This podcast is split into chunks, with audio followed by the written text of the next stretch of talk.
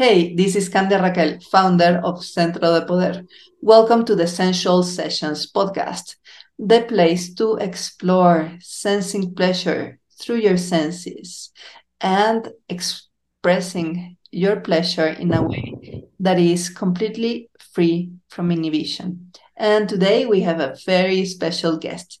This is Rodrigo Suarez. He is an Alexander Technique teacher and a cello musician.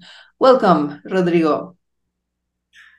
Thank you. Hello again, Candia. Hello. And I'm, I'm also, as well as a cello teacher and a, uh, Alexander Technique teacher and a cello player, I am also a nonviolent communication trainer, which is what I'm going to talk about today. Yeah, this is very important non-violence communication, and you're a teacher and a trainer. So I am very curious about how to communicate desire and pleasure and uh, boundaries when you are on a sensual context. It can be whether you are enjoying yourself um, in a massage session or you are in the bedroom with your beloved like how you say more less stop Mhm. like bec- because i feel this is so so fundamental like we we express so much through actions and through our body but things can and should be put into words so Mhm. no doubt Yes, sometimes it can sound less romantic if you have to put words into it, uh, but that that concern that it's not that should be romantic, so you should shouldn't be necessary. Actually, stops the real romanticism. So yes, um, there are many things that happen by themselves when there's a flowing, and words that sometimes are necessary but for that to happen usually you need to words you need words to be able to uh, to Yes. to set the things necessary for, that to happen Yes, wow. You need words in order for words not to be needed. it's like mhm. Yes. And and how can we get to that? Because sometimes it's it's very challenging to to speak your truth sometimes because that has consequences. Like Mhm. one of the huge consequences is rejection that in my experience was learned at an early age like there i say no to to someone in my household and the answer was like immediate rejection. Like ah ah you say no like you you don't comply? Well then you you are out of the of the tribe. Like you you're risking to become an outcast. Like that radical Mhm. like it, it was yes or yes. Like yes or go to the street. So Mhm. later like i mean that's good in conflict because i really measure my words even even if i am like in in a difficult situation in a discussion. I never say something because i just blurt it out by accident. I am very mindful and even when even when i when i really say something it's because i really mean it but I don't think that's the way it should be. And definitely it has affected my personal uh, relations because I keep things for, for myself in a way because I don't want to hurt the other person and I don't want to to not comply because I will risk rejection. So Mhm. like uh, from how can we deal with with the potential consequences of hmm So talking. so there there are two sides to it. One is how to say things in a way, how to express things in a way that is less likely that the other person will listen to them as an attack or as Okay, a crit- okay, criticism. Yes. So that's one side. And the other side is if the other person does take it like that, how to listen to that person, how to empathize with the person. It doesn't mean that you will, like if the other person wants something that doesn't, isn't according to your needs, doesn't mean that you will have to comply to that. Um, Okay, okay. but but you if you listen with empathy the other person usually when they if, if feel if they feel understood usually they are more open like to listen to your needs. So from the side of how to say it in a way that the other person is more likely that the other person will won't hear it as as, as an attack or criticism eh, or a demand is like there's so many words that we have learned that we have so ingrained is the way we all talk It's actually are um, judge like moral judgments labels um, okay. like right and wrong um, language. So we, we have so ingrained it that we really have to unlearn it and learn the language of feelings and needs. Like like saying what i'm telling you isn't, isn't about you it's about me. It's Yes. about how i feel and how, how what i need. Doesn't mean that you are wrong. It doesn't mean that you have to do this that it just means that i have this need and if if you um, if you do this that i'm requesting that's going to help this need. If it doesn't work work for you to do what i'm asking then i'm going i'll look for another strategy to meet my need. So it's not a demand. Okay. Um, so so that's one thing. So and usually you feel more vulnerable if you're talking about your feelings and needs because we learned that we're not supposed to have feelings and needs. But actually if we talk from that vulnerable vulnerability instead of saying what other person should be doing it's more likely that the other person will hear it. Um, so that's that side of, of how you say it.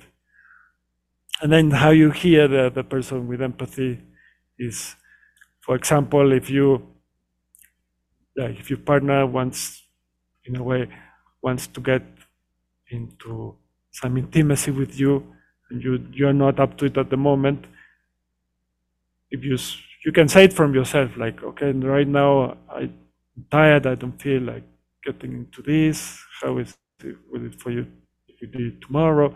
Um, so you're talking about yourself but even then they might take it personally and they can say okay yeah i'm sorry i know you don't like me and whatever uh, i shouldn't have asked and, so you can listen empathically like okay so i feel that you you, you feel hurt because you really want to know that you're important for me and you would it's important for you to know that this is reciprocal that i'm attracted to you the same way that you're attracted to me uh, so usually if that person feels understood in what they felt Okay.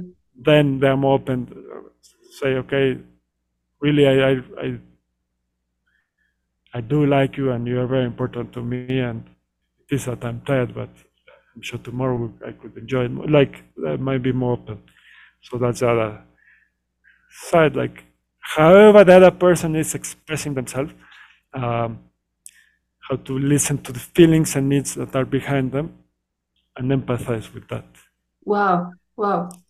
It's it's more than just talking. It's more than than a template for communication. It yeah. I get the impression that is about being clear on what's your stance in regards to the other. And and expressing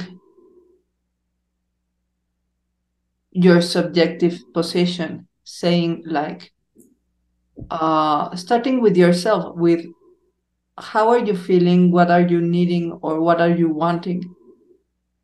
Instead of making it about the other and doing your best to remove labels like like adject, adjectives like you are mm-hmm. demanding or you are slow or you are whatever because those have judgment implied. And also removing the should or must which has to do with respecting the other and not coming to the other from a, the stance of authority that is commanding the other on what to do in regards to yourself, mm-hmm. which is very violent. And I mean, that's how most of we have been brought up in Mexico, very violently through communication, which naturally sets the stage for other kinds of of perpetration. So yeah, it's vulnerable to to begin with how I am feeling and put mm-hmm. that up front. It's it's having the the cards, laying the cards on the table. And in regards to the other, to the listening, trying to get to to the heart of the matter trying to to understand where the other person is coming from that is beyond the words like okay this person is attracted to me and i am if he wants or she wants to make out with me now and I don't want, it's important for me to set the boundary and reject that advance.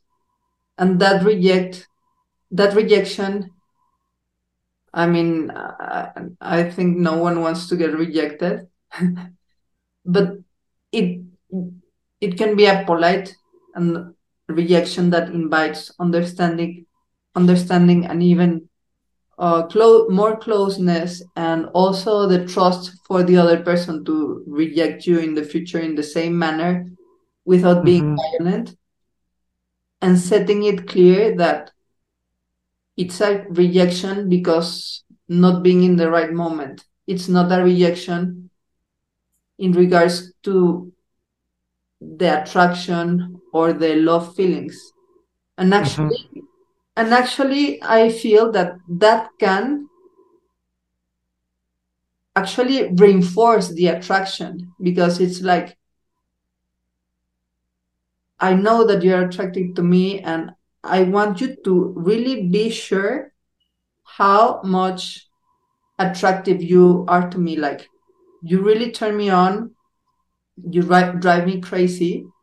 And i am sure that tomorrow when i'm done with my period or i get enough sleep i will be up to it. And it's mm-hmm. a complete different perspective. Because actually what makes or breaks meaningful connections is how you deal with the impasse or the difference or the conflict. And that's mm-hmm. and after you get over this difference then i believe love starts to happen. Because if there are no difference you're in a narcissistic relation with a mirror or with your clone mm-hmm. and what happens with communication is that you start to see the other as someone different. And I, I am communicating how i am now. So you get it? Because you're not getting it telepathically. So not nor tacitly nor physically. This has to be put in words. So these are the words delivered in this non-violent way. And also like i'm i'm taking what you're telling to me and coming back with with this offering of understanding. So we had the difference, but we built a bridge over this difference through exactly this communication. Yes. Mhm. Yeah. Can you give us like if- uh, eh? Sorry. Well, I was going to say that if you can you hear me? Perfectly. Okay. Yes, if you if you are tired and your partner uh, comes with this suggestion and you you don't say no because you want to be a good partner, you don't want to hurt their feelings. Actually, it's going to be worse because they're going to sense that something that you're not something is in there, or maybe even if you don't don't sense it, you will build resentment and and they will pay your resentment at some point somehow. Yeah. So that's why it's Something will be off. So it's it's not the same to to be on the act and you are like in the bed out of obligation, which is the worst that can happen. And the mm-hmm. other person will notice that you are not going crazy in the light. So mm-hmm. then the misunderstanding can go exponentially because then the other person can feel that it's not performing properly, mm-hmm. that that you don't like him or like her anymore, or is fat or is too skinny or, or whatever, which could have been prevented by stating a non-violent boundary, which also set the base to to the other have better tools to set their boundaries and reject you when needed. Yes, exactly. Yeah. So, so just a, a quick recap. Uh, there's the speaking and there's the listening. And when you're talking, you need to express how you're feeling without practically using you statements bec- uh, without like I mean, without pointing fingers, using the should or must, nor using labels, Mhm. and and then making a clear request. And when you are listening, you need to to do the same but backwards, like try to to understand how the person how the other person is feeling and then stating your response with a clear reason of what you want to do in regards to where you're standing Mhm. And when you're your- lis- when you're listening, well, like imagine how they're feeling and also what their needs are, and you can ask them to see if you are really understanding. Ah, okay, very important. Did I get it right? Am I really understanding?